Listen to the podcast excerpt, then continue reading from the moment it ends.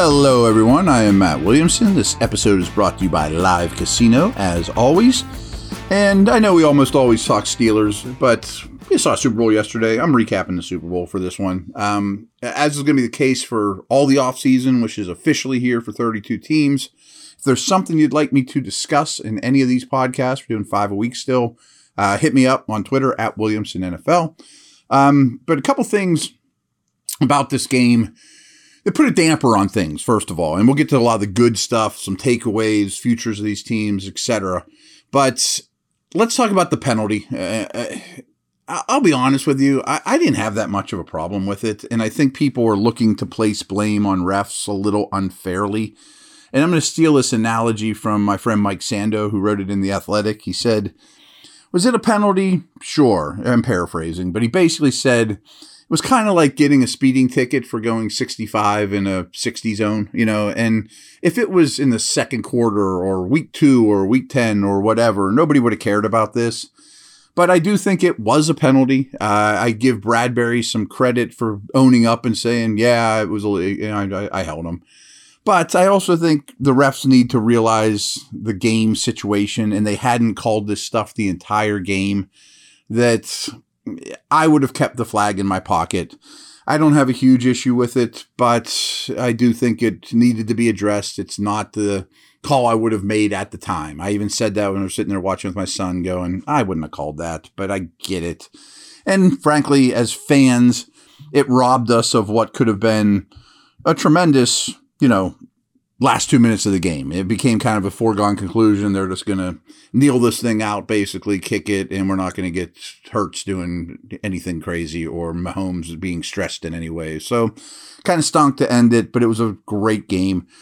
Here's another negative that really, really bothered me much more than the penalty was the field conditions. Is I guess they spent like a million bucks to get this field perfect. I mean, it was horrible.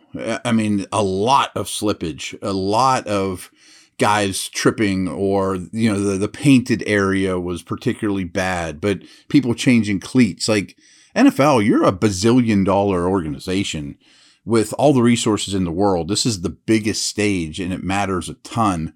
How on earth is the field not even an a i mean an a plus? And it was bad. I mean I, I really really had a problem with that that can't happen. That's unacceptable. And I also think that it led to a, high amount of scoring too. Like eh, we'll talk about the Eagles D line a little bit, which is awesome, but because of the soft conditions, they couldn't get off the way they usually do. You know, if it's soft and you have bad footing, it hurts pass rushers more than anybody. And everyone was watching the ball carriers or people slipping on a route or whatever. And again, that's unacceptable. But it really, there's only two sacks in this game. I mean, I think it really hurts the Chris Joneses and Fletcher Coxes and, you know, Haason Reddick in particular. And not only does it hurt your get off, but those edge guys, it's really, really hard when your footing isn't great to dip that shoulder low and bend the edge and level things out. And I saw a couple plays where Reddick just couldn't do it because of the footing. And it worked the Chiefs' advantage because I think it helped slow down the pass rush. It's also hard on corners. So I think the field condition led itself to more more scoring. You know, you would think it's the opposite.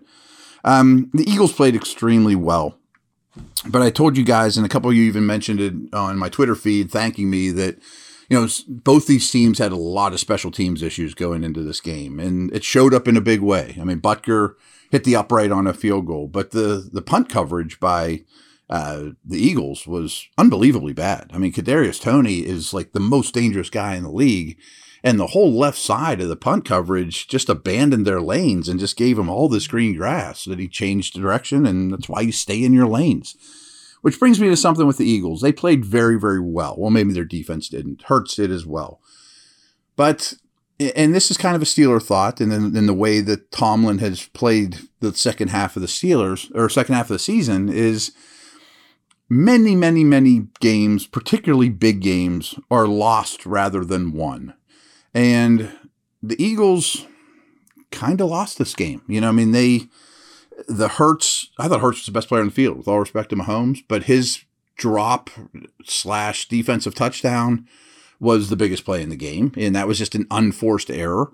They had too many pre-snap penalties. You know, their punt coverage was abysmal. You know, so you can't make mistakes in these type of games against Mahomes and Reed and those type of dudes. They're going to stick it, you know, the sun don't shine all the time. You know, so uh, the Eagles played well. They have a lot to be excited about. Uh, they should hold their head high, but I think when you get on the plane, you look at it and say, man, maybe we could have put this team away early in the game. You know, the, there was a 10 point deficit at the half. I think that's what it was. It was at least 10 because I read today this is only the second time in Super Bowl history that a team went to the locker room losing by 10 or more points and ended up winning the Super Bowl.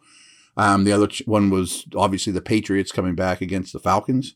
So usually when you have teams down like they do and and you're a great Super Bowl champion type of team, you put them away, and they didn't. So I think there's a lesson to be learned there with turnovers and doing the little things and the stuff the Steelers did well in the second half of the season. Uh, quick break. We'll talk about a couple other things, more positive stuff, and um, those things were those things I wanted to address first of all.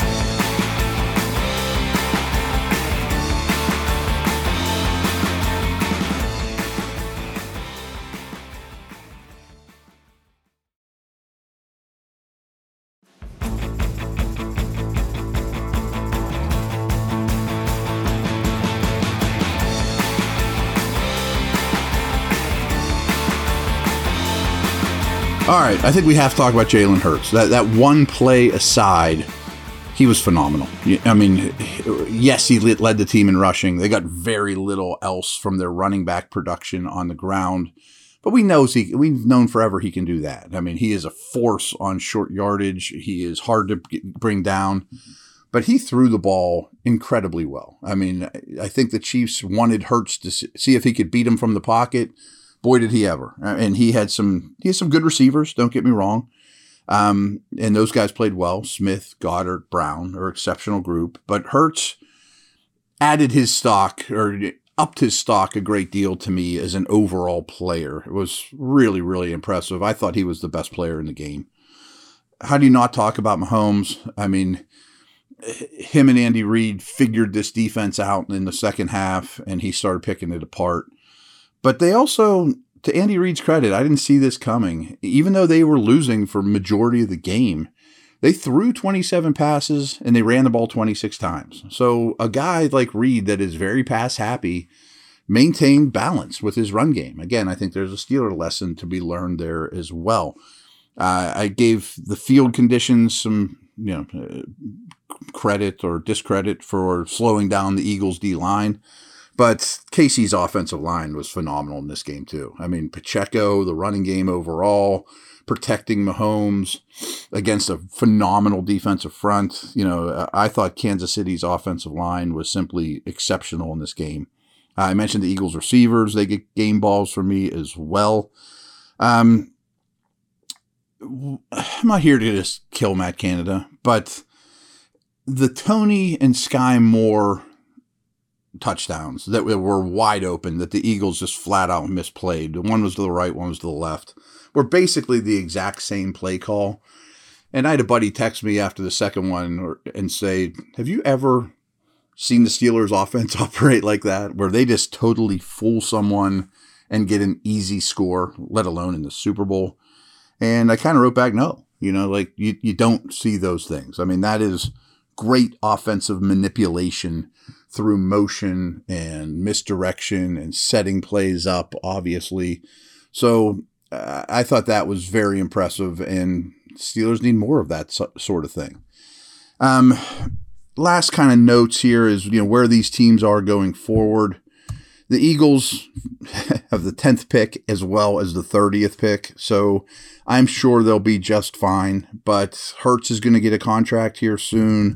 Um, and they've got a lot of free agents, including Javon Hargrave and Fletcher Cox and Miles Sanders. And who knows, could Kelce retire or Lane Johnson's battled a lot of injuries? Could he hang it up? Or again, they got to pay uh, Hurts here soon. He's going to demand huge money.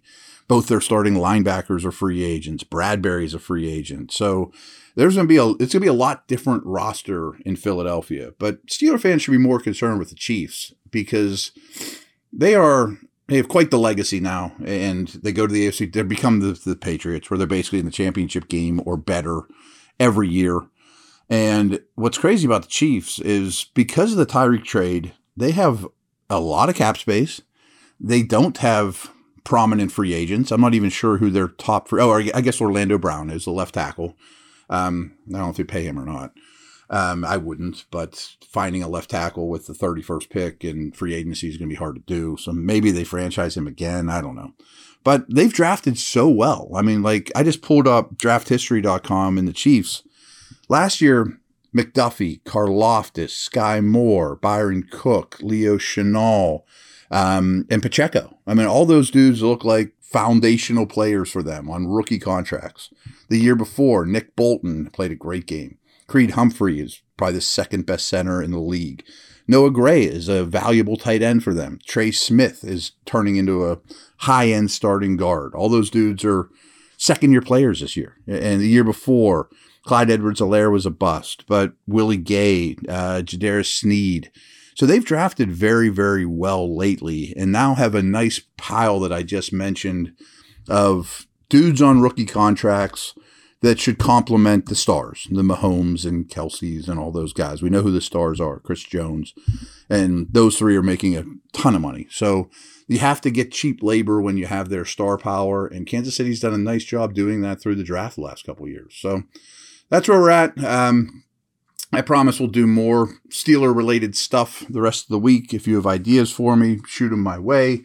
Really good Super Bowl, though. I didn't mean to open it with a negative connotation, but I thought it was a really good epic type of Super Bowl. It would have been better if we could have had a better final two minutes, but hey, let's not be begging and choosing about that.